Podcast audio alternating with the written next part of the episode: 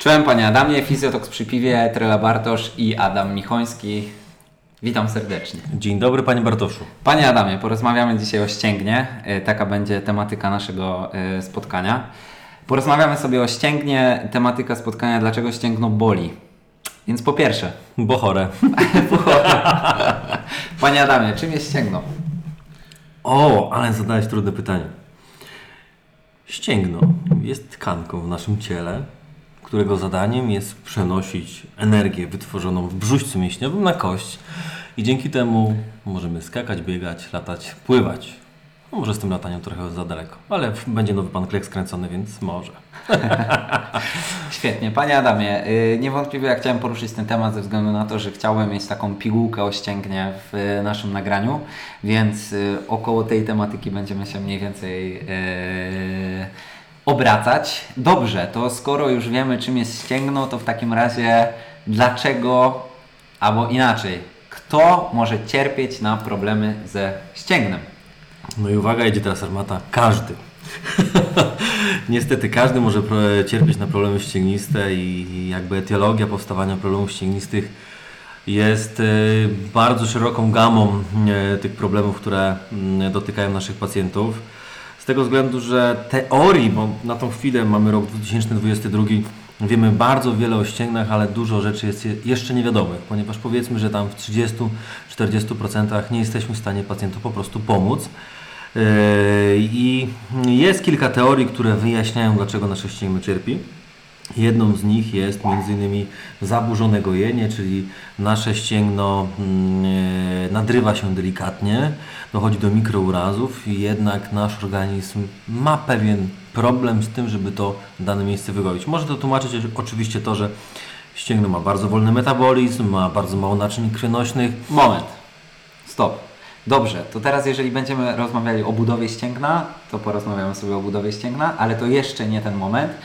Powiedziałeś taką rzecz, że teoretycznie ścięgno ma tendencję do nadrywań, tak? Tak. I teoretycznie moglibyśmy przypuszczać, że na, załóżmy, łokieć tenisisty, czyli problem ścięgnisty, może cierpieć tylko i wyłącznie osoba, która jest aktywna fizycznie. Natomiast wiemy, że tak nie jest.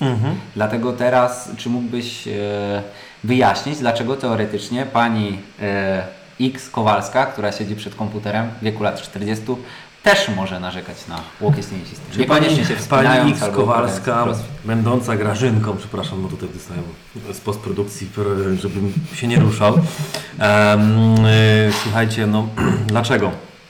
Między innymi ze względu na to, że w naszym organizmie są takie enzymy, których zadaniem jest degeneracja macierzy zewnątrzkomórkowej i czasami w naszym życiu pojawia się taki triggerujący moment, że dochodzi do zwiększonej aktywności tych enzymów.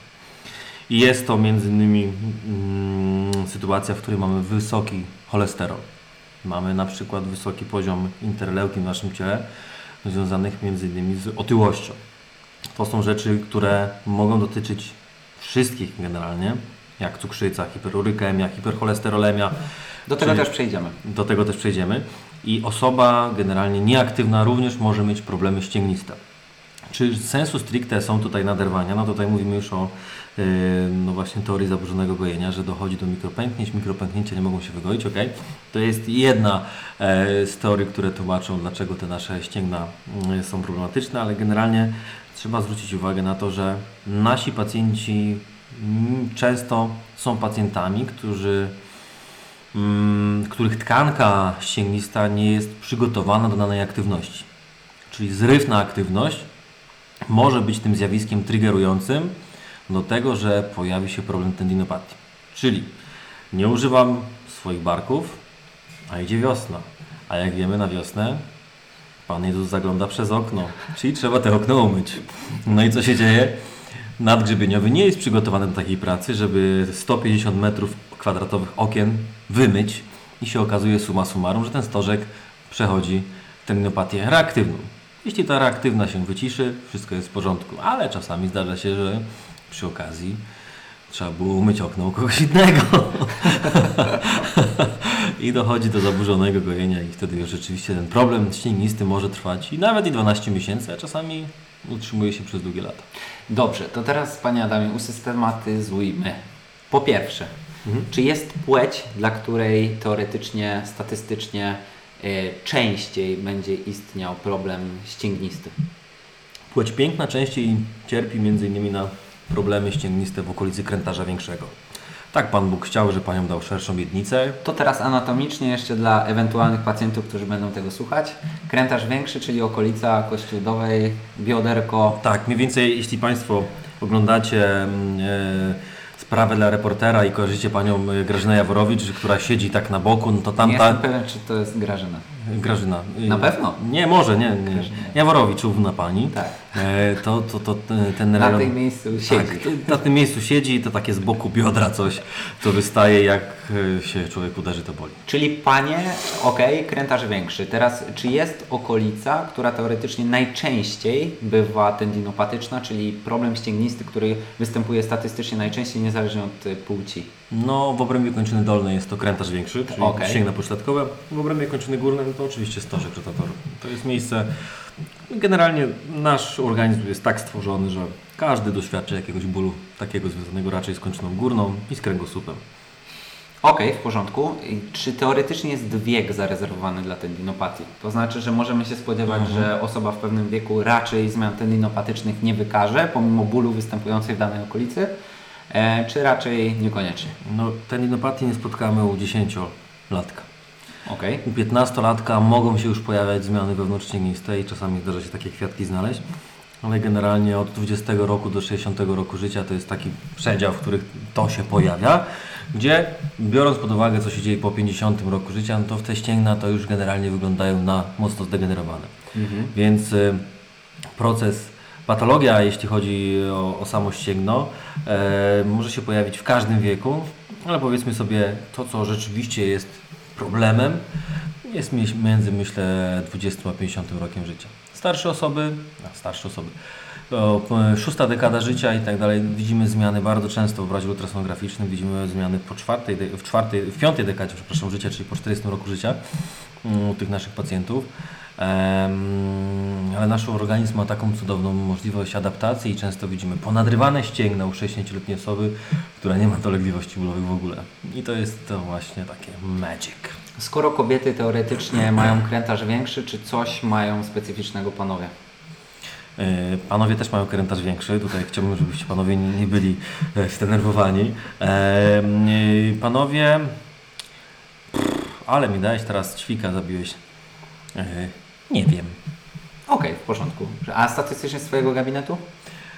Wiesz co, widzę, że łokieć tenisisty występuje raczej, to też nie jest zero-jedynkowe, ale panowie, którzy gdzieś tam pracują i przy komputerze, fizycznie mają problemy, panie, które pracują przy komputerze i panowie przy komputerze też mają problemy, także generalnie tendinopatia dotyka obu płci. Okej. Teraz wybierzmy sobie, skoro już teoretycznie powiedzieliśmy, że tak na dobrą sprawę obydwie płcie mają problem, skoro powiedzieliśmy sobie, że w zasadzie aktywność fizyczna nie jest jedynym faktorem, który jakby wpływa na wystąpienie, czyli aktywność fizyczna rozumiemy, że zwiększa prawdopodobieństwo wystąpienia tendinopatii w momencie, kiedy obciążenie treningowe i objętość treningowa jest niewspółmierna do możliwości adaptacyjnych. Dobrze, to tak ubrałeś to w słowa, bo tak jak to na samym początku Twoja preambuła zabrzmiała, że to jest demonizowanie tej aktywności fizycznej, także aktywność fizyczna jest skazana i nie ma innej, lepszej metody, aniżeli stosowanie dobrze dawkowanej aktywności.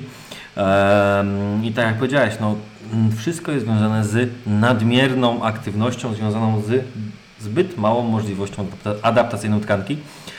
I co chciałem powiedzieć? Zapomniałem.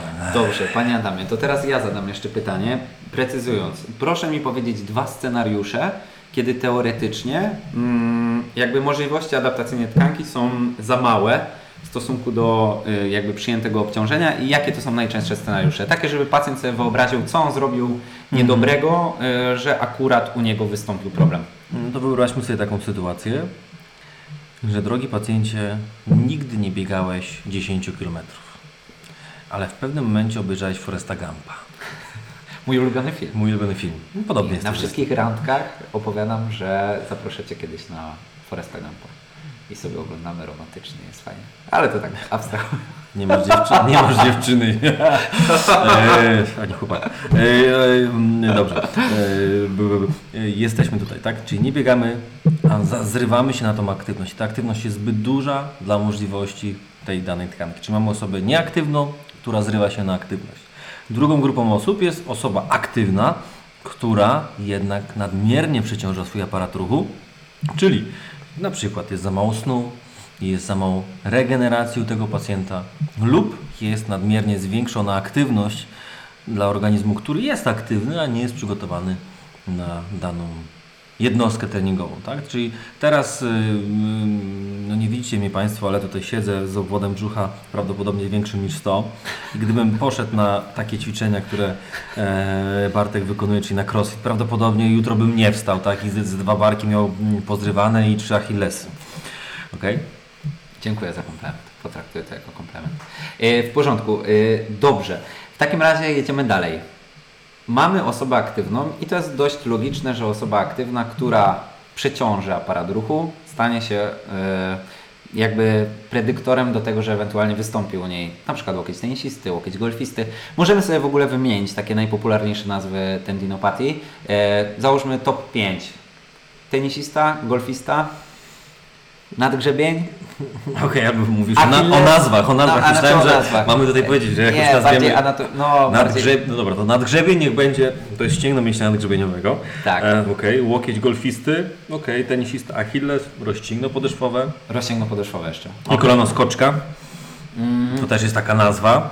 Dobrze, a czy moglibyśmy dwa zdania ewentualnie powiedzieć o każdej tendinopatii? To znaczy charakterystyczna aktywność, na przykład, która wywoła tendinopatię w danym obrębie. Załóżmy łokieć tenisisty. Co wywoła? Nie ma precyzyjnie danej aktywności z prostego względu. Mamy osobę, która nie jest aktywna. Mnie to zawsze... Bardziej mi chodzi teraz o osoby aktywne. Jaka dyscyplina sportu teoretycznie może wywołać... Tenis. A ty śmieszko. A ty Nostradamusie, żeś to przewidział. Generalnie jest tak, że nie do końca jest, że konkretna aktywność może powodować pojawienie się danej tendinopatii, tak? Czyli w momencie, kiedy ja jestem osobą mało aktywną, biorę rękawice bramkarskie i zacznę bronić raz w weekendy, tak jak czasami grubego stawię się na bramkę, jak nie, co weekendy, jak gram w piłkę nożną, może się pojawić problem właśnie prostownika łokciowego nadgarstka. Może się rozwinąć tendinopatię. Okay. I tendinopatie mają to do siebie, że mamy wiele czynników predysponujących i ten kłębek tych zdarzeń i różnych możliwości, które jednocześnie ze sobą zachodzą, interferują ze sobą, ciężkie słowo, powoduje, że suma wypadkowa jest taka, że mamy ten problem ścięgnisty. Czyli nie tylko nadmierna aktywność, tylko również choroby ogólnookładowe, na które generalnie wszyscy zaczynamy cierpieć. I uwaga, raz na 7 lat przybiega do nas jedna choroba, która już się będzie raczej trzymała naszego całego życia. No, ale tak do tego przejdziemy. Okej, w porządku. Czyli uważasz, Adam, że ogólnie nie ma predysponowanej aktywności do wystąpienia jakby, no załóżmy, nadgrzebień, no to domyślam się wszystkie aktywności wykonywane nad głową. Załóżmy. Jak najbardziej. Okej, czyli jasne. Grając w polu na piłce nożnej nie nabawimy się tendinopatii nadgrzebieniowego w kończynie górnej. Mniej prawdopodobne, tak, ale raczej będę miał problem z kończyną dolną. Z kolei... No to dobrze, czyli grając w piłkę nożną możemy nabawić się zapalenia ścięgna, tendinopatii. Po co ja tu jestem? Do tego też przejdziemy. Nie ma stanu zapalnego w tendinopatii. Dojdzie do tendinopatii ścięgna Achillesa grając w piłkę nożną. Z wysokim prawdopodobieństwem. Ścięgna podeszwowego. Może. To nie jest zerownikowe. No oczywiście. Ale tak. Załóżmy sobie coś takiego, że kupiłem sobie dom. Tak. Mam piękny ogródek. Tak. Na ogródku mam drewno. Mam piękny, cudowny kominek. I zrywam się na aktywność, jestem chłopak z Sosnowca i zaczynam rąbać drewno. I co się okazuje? Mój łokieć nie był przygotowany do tego, żeby porąbać 10 metrów tego drewna i rozwinął się u mnie łokieć tenisisty i golfisty. Okay. Czyli nadmierna aktywność w obrębie danej kończyny, która nie była przygotowana do tego, żeby to zrobić. Czyli zazwyczaj aktywność predysponowana dla danej kończyny. Czyli jeżeli pracuje dana kończyna w danym ruchu, to wtedy możemy spodziewać się, że tam wystąpi tendinopatia. Tak upraszczając do zera. Logiki jakby tu dużo, natomiast takiej żeby nie, bardzo... nie demonizować aktywności. Że oczywiście. Aktywność jest potrzebna i czasami nadmierna aktywność. No znowu nie wiemy do końca jak ją stopniować, tak? Gdzie jest ten sweet spot, nie wiemy tego. Dobrze. Teraz przejdziemy dalej. Skoro wymieniliśmy sobie, kiedy teoretycznie ta tendinopatia może wystąpić w aktywności, to wiemy, że są czynniki, które mogą wpłynąć na to, że teoretycznie osoba nieaktywna również tą tendinopatię może się przypałętać tej osobie. I teraz wymieńmy te czynniki jasno, bo dlaczego ja bym chciał, żeby one zostały nakreślone? Często pytając w gabinecie o poziom cholesterolu na przykład u pacjenta, pacjent na mnie się patrzy na zasadzie: chłopie, a co to ma wspólnego? Mnie tu boli łokieć, to co to ma wspólnego z cholesterolem? Więc teraz chciałbym, żebyśmy wymienili te czynniki, które mogą wpłynąć na to, że tendinopatia może wystąpić. Już ten pierwszy wymieniłeś i tutaj pacjenci nie powinni się dziwić o takie pytanie, bo to jest standardowe pytanie w gabinecie fizjoterapeuty. Jeśli masz problem z wysokim cholesterolem, no niestety mogą być problemy ścięgniste. Jeśli przyjmujesz leki, które mają obniżyć cholesterol, możesz mieć również problemy ścięgniste. To jest paradoks niestety, ale tak jest. Polekowo te problemy występują. Dalej, jeżeli masz wysoki poziom kwasu moczowego, te problemy również mogą u Ciebie wystąpić. Jeśli masz cukrzycę, jest to kolejny czynnik ryzyka. Jeśli jesteś otyły, niestety mamy znowu więcej... Teraz otyłość ze względu bardziej na stan zapalny i na mediatory stanu zapalnego, czy ze względu na po prostu biomechaniczne obciążenie, żeby to też było jasne? Biomechaniczne oczywiście, jak najbardziej. Tak, wyobraźmy sobie osobę, która tak jak ja powiedzmy ma 1,80 m, ma 1,80 m na antropometrze mierzone i ta osoba waży 120 kg. I sobie wyobraża, chce być Forrestem Gumpem, chce biec przez 3 lata. Niestety jest tak, że to ścięgno Achillesa, ścięgno podeszwy prawdopodobnie tam zareaguje u tego pacjenta z tego względu, że nie jest przygotowany na takie coś. Czyli waga może być czynnikiem predysponującym w kończynie dolnej właśnie do problemów związanych z kompresją. Z kolei czy sama waga w sobie w kończynie górnej może predysponować? No niekoniecznie. Jednakże trzeba pamiętać, że właśnie wysoki poziom tłuszczu w naszym ciele, w szczególności tej tłuszczu brzusznego, ta otyłość brzuszna jest na tyle niebezpieczna, że raz, że same powikłania krążeniowe mogą się pojawić u tych pacjentów, związane właśnie z jakimiś incydentami tam związanymi z sercem, a dwa, no oczywiście poziom interleukiny jest u tych pacjentów wyższy, tak? Czyli może... Uprośmy to, tkanka tłuszczowa produkuje pewnego rodzaju zapalne, można powiedzieć, cytokiny prozapalne, cytokiny, które niestety summa summarum mogą powodować zwiększenie aktywności enzymów, które powodują, że w naszym ścięgnie jest problem. Może tak najprościej będzie to opisać. No i teraz, jeżeli rzeczywiście to wystąpi, no to no drodzy pacjenci i drodzy słuchacze, czy tam na Instagramie, czy tutaj w mikrofonie, tym czarnym, pięknym, słuchajcie, warto jest słuchać fizjoterapeuty, jeśli mówi Wam, że idźcie do dietetyka, trzeba to przerobić niestety i wartość BMI powinna się wahać pomiędzy, jeśli dobrze pamiętam, 25 a maks 30, bo to jest jeszcze gdzieś tam chyba, no dobra, może nie 30. Troszkę naciągam to wszystko pod to, że no oczywiście warto być jednak tutaj w prawidłowej masie swojego ciała, z tego względu, że inne problemy się prawdopodobnie nie przypamiętają. Ogólnie, tak, żeby być zdrowym, tak. No niestety otyłość jest chorobą, tak, i musimy być tego świadomi i czy będzie chorowało nasze serce, czy będą chorowały nasze naczynia krwionośne, czy będą chorowały nasze ścięgna. Jest to czynnik bardzo mocno predysponujący i triggerujący to, że coś w naszym organizmie się może dziać nie tak. Dobrze, Panie Adamie. Wymieniliśmy sobie tak na dobrą sprawę czynniki ryzyka, czyli ogólnie przeciążenie w momencie, kiedy nie jesteśmy zaadaptowani do aktywności fizycznej, to po pierwsze. Po drugie, czynniki ryzyka, które mogą wystąpić. Jeszcze jedna rzecz, antybiotykoterapia, prawda? Jak najbardziej. To jest rzecz, o której warto pamiętać, jeżeli macie Państwo dolegliwości bólowe dziwne, takie występujące nie wiadomo skąd. Ani nie jestem osobą aktywną, ani nie biegam i tak dalej, ale przyjąłem antybiotyk i zaczął mi boleć Achilles, no to może być to właśnie na skutek antybiotykoterapii. Czyli fluorochinolony to jest taka grupa antybiotyków. Może tutaj nie idźmy na nazwy i te szczegóły, ale generalnie Jeśli cokolwiek dzieje się po antybiotyku nie tak z Waszym ścięgnem, to jest to przyczyna polekowego problemu związanego z przyjęciem tego. Oczywiście trzeba było przyjąć antybiotyk i tutaj też nie demonizujmy tych antybiotyków. Jest to po prostu powikłanie. Jeśli się przypałęta, no trzeba po prostu to wyrehabilitować i czas zrobi swoje, a my jesteśmy dla Państwa, żeby poprawić Państwa jakość życia. Dobrze, w porządku.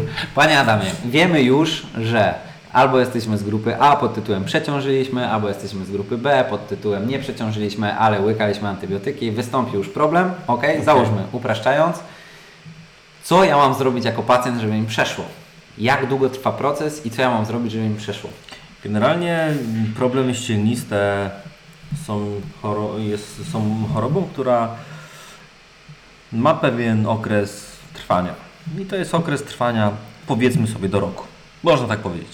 Tak najprościej mówiąc, tak? Jeżeli pojawi się problem ścięgnisty, można powiedzieć, że sam zakończy swój żywot po roku. Czyli po roku pacjent powinien czuć mniej bólu, zdecydowanie, albo przestanie to całkowicie boleć, ale to jest okres, który jest dosyć okresem długim, te 365 dni, po to jest właśnie fizjoterapia, między innymi, żeby zwiększyć komfort życia pacjentów, jednocześnie poprawić funkcję, zmniejszyć dolegliwości bólowe, żeby pacjent nie wycofywał się z aktywności, a mądrze zmodyfikował na przykład swoją aktywność, dzięki czemu będzie dalej pozostawał aktywny, a nie będzie takim pacjentem wycofanym, bo niestety zdarza się często takie zalecenie: pół roku proszę odpocząć, 3 miesiące proszę totalnie nic nie robić i tak dalej.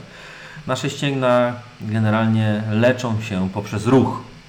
Najlepszym lekarstwem dla ścięgien jest generalnie ruszanie tymi ścięgnami, czyli dobrze zaprogramowany trening może przynosić naprawdę świetne rezultaty u naszych pacjentów. Czy możemy postawić taką tezę, że teoretycznie pacjent, który nie będzie robił kompletnie nic przez 12 miesięcy i pacjent, który zostanie poddany terapii, załóżmy treningowi przez 12 miesięcy, jaka będzie różnica między tymi dwoma pacjentami? Przede wszystkim nastawienie pacjenta do aktywności będzie zupełnie inne. Czyli pacjent, który będzie mu powiedziane 12 miesięcy proszę nic nie robić, no to jest pacjent generalnie wycofany. Zwróć uwagę, że pacjenci, którzy mają uszkodzoną mąkotkę, boją się zrobić rezonans magnetyczny, jeśli się dowiedzą, że mogą mieć uszkodzoną mąkotkę. I tutaj jakby ta działalność psychosomatyki może być z tym związana bardzo mocno. I wycofanie pacjenta z aktywności może powodować to, że nie pojadę gdzieś, nie zrobię jakiejś aktywności, boję się podbiec, bo aktywność i ruch jest zdemonizowany. Aktywność jest dobra, ścięgna się zrywają oczywiście, jak najbardziej. Ale czy nadrywają się w momencie, kiedy wykonamy proste ćwiczenia, kiedy pójdziemy ze znajomymi sobie gdzieś tam pokopać piłkę i jakieś rzeczy takie proste porobić i tak dalej?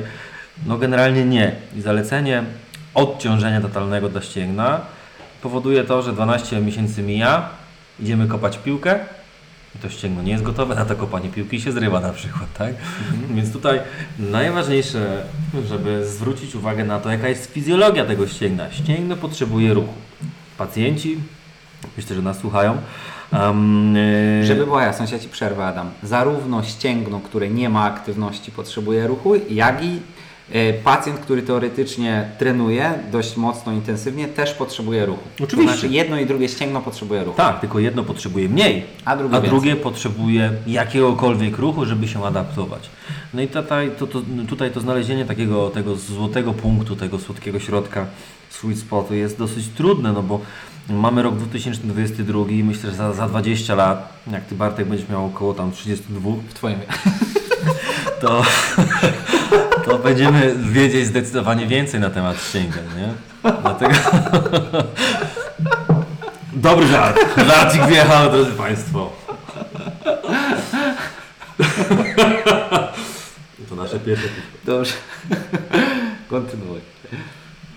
Za 20 lat. Dlatego za 20 lat będziemy dużo więcej wiedzieć na temat programowania samego treningu. Na tą chwilę mamy pewnego rodzaju tam wytyczne, przesłanki, jak to prowadzić, ale dalej nie wiemy do końca, jak to robić, tak? Dalej mamy niepowodzenia w leczeniu tendinopatii, no i dalej krążymy cały czas wokół tego, żeby warto być zdrowym generalnie człowiekiem. Czyli mieć prawidłowy cukier, cholesterol, być aktywnym, wysypiać się i tak dalej, i tak dalej, tak? Także to są rzeczy, na które warto zwrócić uwagę. No i teraz ja zawsze mówię na temat percepcji bólu. Percepcja bólu jest bardzo zależna od tego, jaki jest jest dzień tygodnia, w poniedziałek trochę może jak wrócisz do pracy będzie inaczej. Inaczej jest jak boli cię łokieć tenisisty i wygrasz tego dnia 1 000 000 złotych w totka, a inaczej jak twój kotek zdechnie na przykład, tak? Percepcja zależy od, bardzo mocno od tego, jakim jesteśmy nastawieni, tak? I teraz wyobraźmy sobie coś takiego, że masz problemy finansowe, tracisz pracę, nie możesz znaleźć roboty i masz dodatkowo jeszcze te dinopaty, tak? Percepcja tego, to jest w ogóle już drama, tak? Jeszcze jest kredyt. I WIBOR rośnie co chwilę, co 3 miesiące.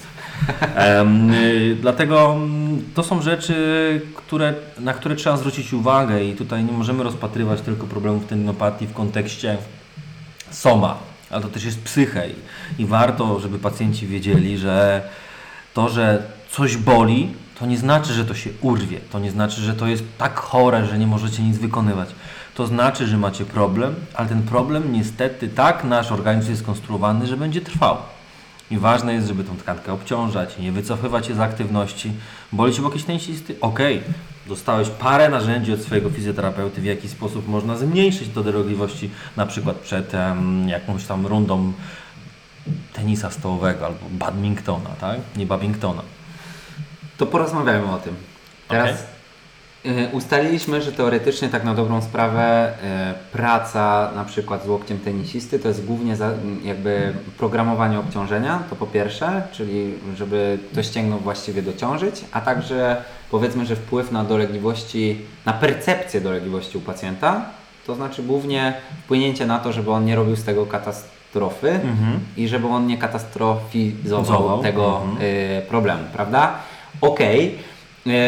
Są jeszcze jakieś inne plusy tego, to znaczy pacjent po 12 miesiącach, mam rozumieć, że ma zdecydowanie bardziej wytrzymałe ścięgna ze względu na to, że my je adaptujemy do obciążeń, to po pierwsze, po drugie pacjent nie boi się ruchu, to po drugie, po trzecie teoretycznie może być w zdecydowanie lepszej kondycji psychofizycznej, bo może uprawiać swoją aktywność, na przykład kiedy tylko ją odpowiednio zmodyfikujemy. W porządku. Jaki fizjoterapeuta ma jeszcze narzędzia do tego, żeby teoretycznie z tendinopatią walczyć? To znaczy, pierwsze zmodyfikowaliśmy mu obciążenie i wprowadziliśmy trening, bo ustaliliśmy, że to jest jakby klucz problemu. Znaczy to jest najważniejsze. To jest fundament. Pierwsze, ćwiczymy ścięgno i trenujemy ścięgno z pacjentami, żeby to jasno zaznaczyć. To jest rzecz numer 1. Dobra, to teraz jedźmy dalej. Jakie my jako fizjoterapeuci mamy jeszcze narzędzia do tego, żeby ból i nie tylko, ból i funkcję u pacjenta zwiększać? Jednym z tych narzędzi jest m.in. przeskórna elektroliza. Tak, jest to zabieg mikroinwazyjny, który ma na celu zbodźcowanie danego regionu i potęgowanie możliwości gojenia tego miejsca za pomocą cienkiej igiełki i prądu galwanicznego w miejscu wystąpienia problemu. Mamy dodatkowo możliwości przeskórnej neuromodulacji, czyli wiemy, że dany region jest zaopatrywany przez dany nerw, np. czuciowy lub ruchowy. I jesteśmy w stanie również rozmawiać z układem nerwowym za pomocą m.in. prądu, tym razem nie galwanicznego, tylko zmiennego. Co mamy dalej? Falę uderzeniową na przykład, którą możemy stosować w regionie, który daje dolegliwości bólowe. Oczywiście każda forma innej fizykoterapii, żeby nie było tak, że tutaj tylko jedną albo dwie, trzy rzeczy wymieniamy. Każda z tych form ma za zadanie neuromodulację dolegliwości bólowych pacjenta. Jeżeli na tę neuromodulację następuje i pacjent czuje się zdecydowanie lepiej, to naszym zadaniem jest przede wszystkim poinstruowanie pacjenta, w jaki sposób może ćwiczyć i dać mu ten triggerujący bodziec, wchodzimy teraz, robimy instruktor i tak dalej. Dalej ten proces niestety będzie trwał. Nie da rady wyleczyć łokcia tenisisty w tydzień. Nie da rady wyleczyć kolana skoczka w tydzień. Te tkanki mają tak wolny metabolizm, te zmiany są tak powolne, że niestety, jeżeli coś się przypałęta, tak jak wcześniej mówiliśmy, to będzie trwało i trzeba się na to po prostu nastawić. I to są rzeczy... Zaznaczmy to jeszcze raz. 12 miesięcy. Niekoniecznie. Niemal tak, 12, do 12 miesięcy. 3-12 miesięcy w momencie, kiedy jesteśmy powiedzmy w fazie zaburzonego gojenia, tak? Czyli kiedy widzimy naczynie naprawcze w obrazie ultrasonograficznym, kiedy widzimy rzeczywiście obrzęk ścięgna i tak dalej. Jeśli jest to ścięgno tkliwe i bolesne, wystąpiły dolegliwości bólowe tydzień, mamy problem ten tydzień i zakładamy, że jesteśmy generalnie ogólnoukładowo zdrowi, zdarza się tak, że trzeci tydzień, czwarty tydzień nie ma żadnego problemu. Poszedłeś pograć piłkę, pobalał Cię Achilles, za 3-4 dni jest spokój.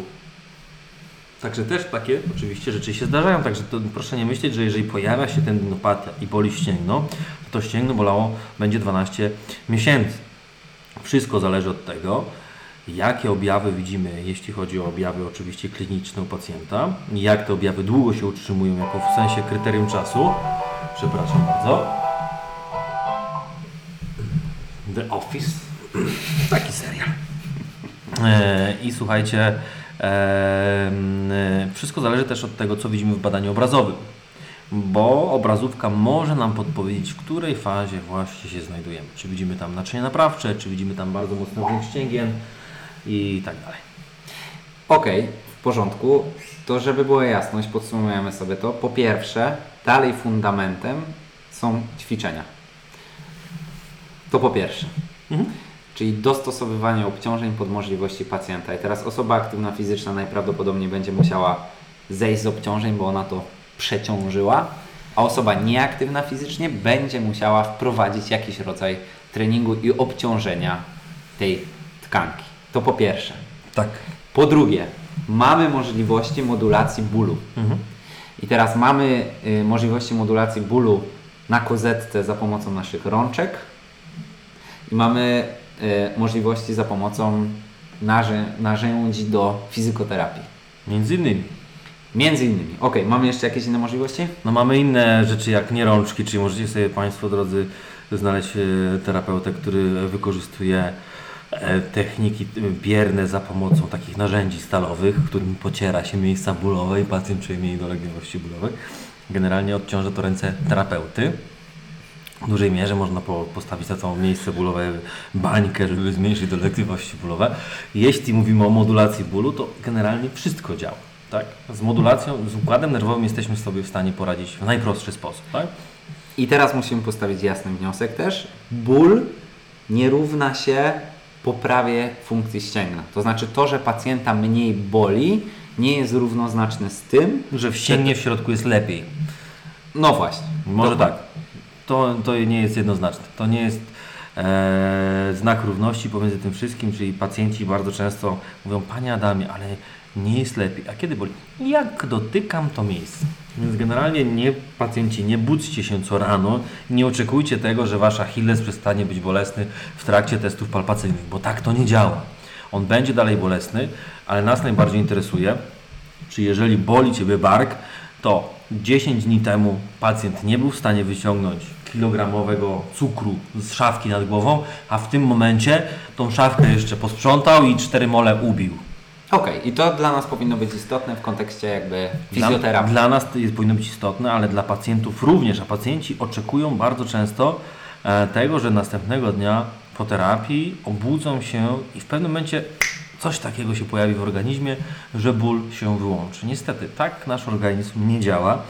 Nasz organizm potrzebuje niestety czasu na tą całą adaptację i często dopatrywanie się korzyści właśnie albo takich drobnych, małych kroków milowych, jeśli tak można powiedzieć, w tych właśnie czynnościach dnia codziennego, to jest to, na co nie zwracamy uwagi. Nie badamy tego w ogóle, tak? Rzadko ktokolwiek robi jakąkolwiek skalę ADL przy tendinopatii. Okay, jest lepiej? Tak, boli? No tak samo boli. Ale ile? To jest to. Dobrze, teraz tak. Zostawiamy pacjenta, który 12 miesięcy teoretycznie nie odwiedził fizjoterapeuty i załóżmy, że ma łokieć tenisisty.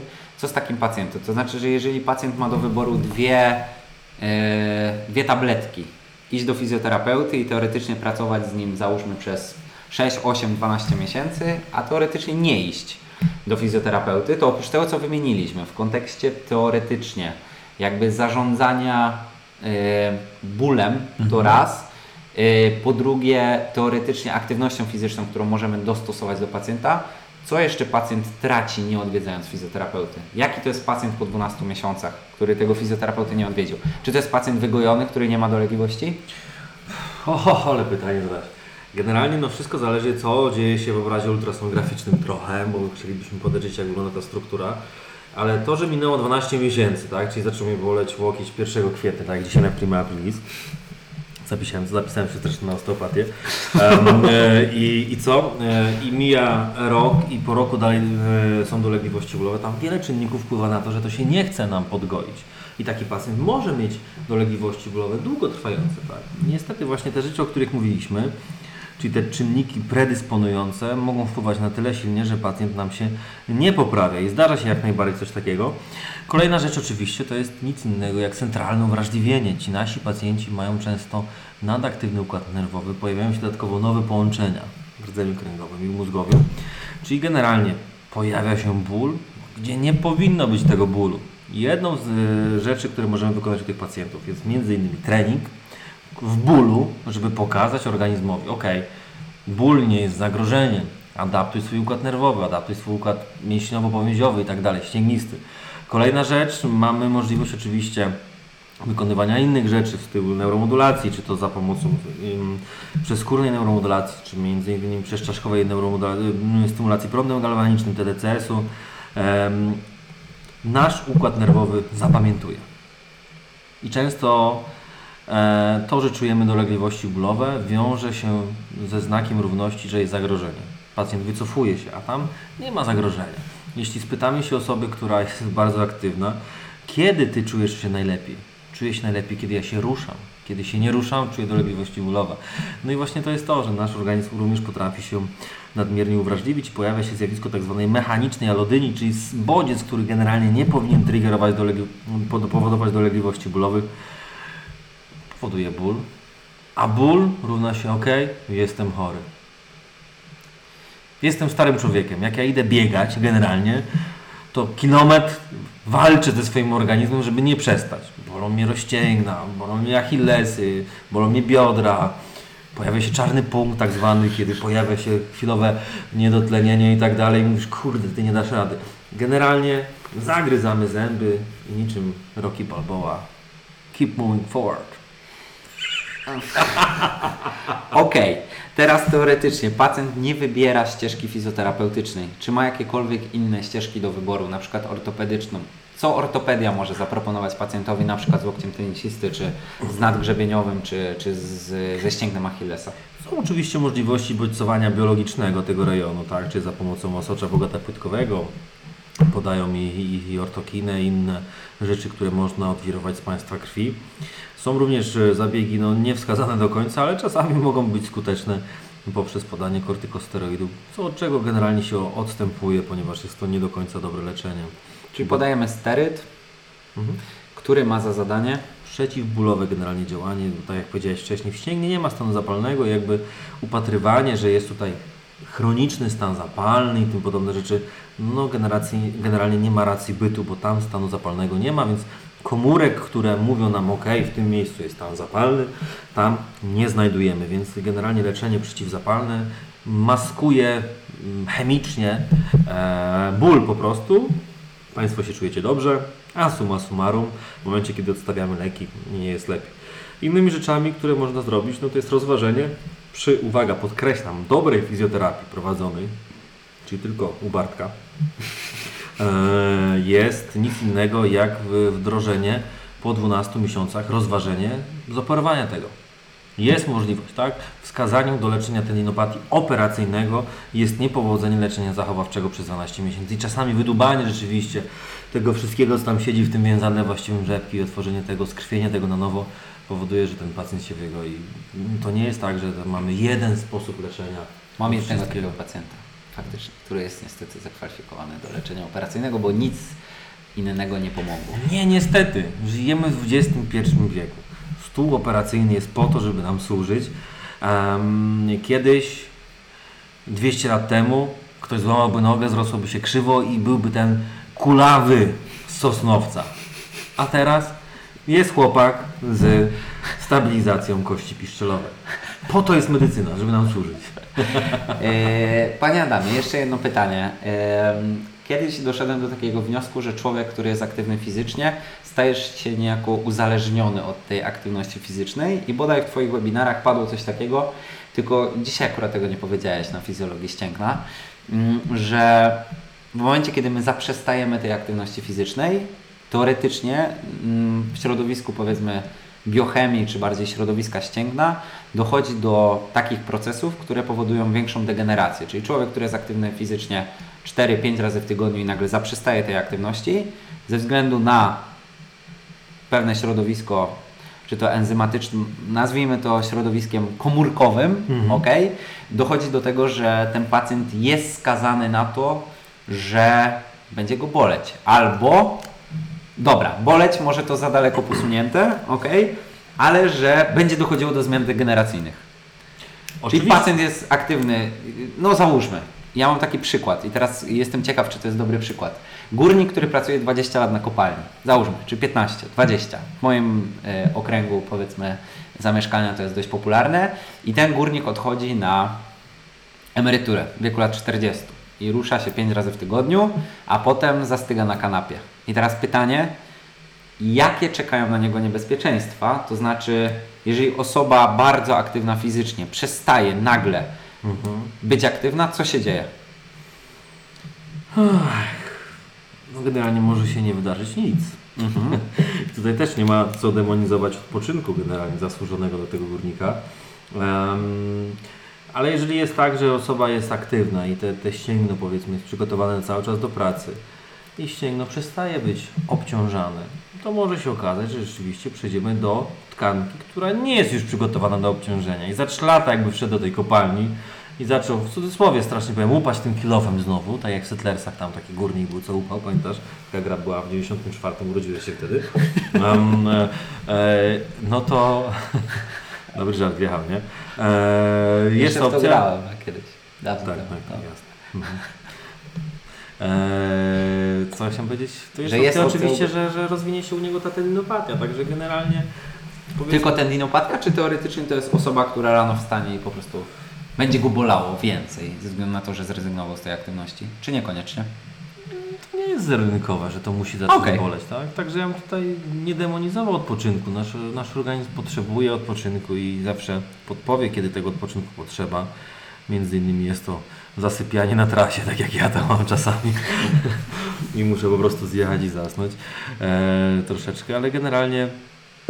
Tak, warto być aktywnym przez całe życie i widzimy to z badań, że najlepszym lekarstwem jest generalnie ruch, a żadne lekarstwo nie może być zastąpione za pomocą ruchu. Nie ma takiej tabletki. Gdybyśmy stworzyli taką tabletkę, byłby to paradoks wszechczasów generalnie, tak? Ponieważ każda komórka naszego ciała, albo przepraszam, każdy cal naszego ciała to jest zbudowany między innymi z mięśnia, jakiejś kości i tak dalej, on potrzebuje ruchu, tak? I ruch potrzebny jest dla serca, który jest również jednym wielkim mięśniem, płuca potrzebują również, żeby się ruszać i są piękne takie pokazane rezonanse magnetyczne pacjentów, którzy mają 70 lat i mamy triatlonista 70-letniego, który jest aktywny i osoba taki typowy kanapowiec, który usiadł i jednocześnie pokazana tkanka tłuszczowa, która no niestety jest dominująca osoby nieaktywnej, także generalnie trzeba się ruszać. Nie ma zmiłuj. Zróbmy sobie podsumowanie. Po pierwsze, kto może cierpieć na problemie ścięgnista? Wszyscy. Wszyscy. Czyli zarówno osoby aktywne fizycznie, jak i osoby totalnie nieaktywne problemy ścięgniste mogą wystąpić. U osób aktywnych fizycznie raczej z przeciążenia, to znaczy, że dociążymy za mocno tą tkankę i zwiększymy obciążenia treningowe. U osób nieaktywnych fizycznie mogą wystąpić też inne czynniki ryzyka, które spowodują... Lub zryw na tą aktywność. Czyli ktoś rok nie chodzi w góry i stwierdzi, że teoretycznie w lipcu idzie sobie na taterki, tak jak Adam Michoński robi bardzo odpowiedzialnie, a już słyszałem, że to są takie plany. W porządku, zarówno mężczyźni, jak i kobiety. Co ważne jeszcze, ścięgno goi się długo. Tak. Bardzo długo. Czy inaczej, no ścięgno przede wszystkim goi się, tak jak się już uszkodzi, no to tak jak mamy zszyte jakieś ścięgno i tak dalej, no potrzebuje 6 tygodni. Cała reszta to jest przebudowa oczywiście tej tkanki, to nie jest tak, że to się goi 12 miesięcy. Mówimy o szyciu. A teraz ja bym chciał tendinopatia do 12 miesięcy. Do 12 miesięcy, ale to też, czy to jest gojenie, bo gojenie myślimy o... Przebudowa. To może będzie bardziej lepszy termin, który będzie odzwierciedlał to, co dzieje się w środku. No i tyle. Także myślę, że na jednej szali, tak jakbyśmy sobie teraz wyobrazili, mamy obciążenia treningowe, a na drugiej mamy możliwości adaptacyjne tkanki, możliwości obciążenia tej tkanki.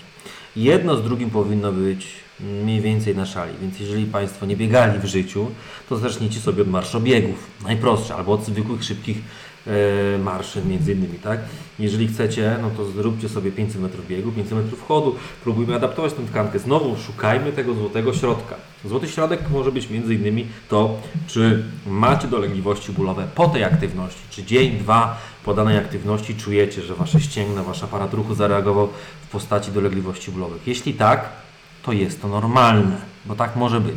Jeżeli boli Państwa, no, powiedzmy w skali od 0 do 10, gdzie 10 to jest ból taki, zabijcie mnie, a 5 to jest ból średni, to umówmy się, że od 2 do 5, gdzie ten ból jest średni i mija po 2-3 dniach, to jest wszystko normalne. I znowu powtarzajmy ten bodziec, powtarzajmy i nie oczekujmy od siebie, że w momencie, kiedy nie biegaliście w życiu, staniecie się, że tak powiem, maratończykiem w tydzień, bo nie da rady tego zrobić, a organizm nasz naprawdę ma świetne możliwości adaptacji, potrafimy przebudować naszą tkankę, a najgorsza jest systematyczność, bo to jest wielki problem w rehabilitacji, we wszystkich dietach, adaptacji tkanki i tym podobnych rzeczach oraz no, żeby wytrwać w tym wszystkim niestety, tak? No tutaj systematyczność jest kluczem do wszystkiego, żeby pacjent czuł się zmotywowany, żeby wiedział, jak ten proces przebiega, więc na barkach fizjoterapeuty leży to, żeby wytłumaczyć mu ten cały proces przebudowy, żeby on się nie zniechęcał,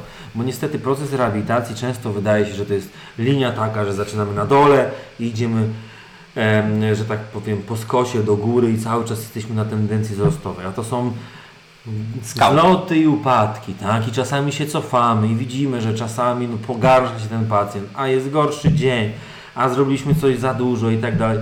Generalnie to jest proces, a proces ma to do siebie, że czasami coś jest nie tak w tym procesie i jednocześnie nasz pacjent może mieć dolegliwości bólowe większe, mniejsze i tak dalej. Ból generalnie nie powinien być wyznacznikiem tego, że jest dobrze. Oczywiście. Fajnie żyć bez bólu, nie łykajcie za dużo ibupromu, ale generalnie nie, zakręciłem się strasznie. Bardzo, zakręciłem się. Myślę, że zmierzamy, Panie Adamie, zdecydowanie do końca i wszystkie rzeczy, które chciałem poruszyć w tym podcaście, właśnie poruszyliśmy. Mieliśmy mówić dzisiaj 20 minut. Ile mówimy? 47. 47. Jest no, tak całkiem nieźle omówiliśmy całe ścięgno, jego mniej więcej budowę, fizjologię, to co się może dziać i na co zwrócić uwagę ewentualnie u pacjentów, którzy tą tendinopatię faktycznie mają. Panie Adamie. Powiem Ci tak, który jesteś rocznik? 94. Możesz mówić mi po imieniu. Wjechał żarcik. Kolejny. Bardzo dziękuję. To się wytnie. Kłaniam się. Do usłyszenia. Kłaniam się i do całuję piętki. Dzięki.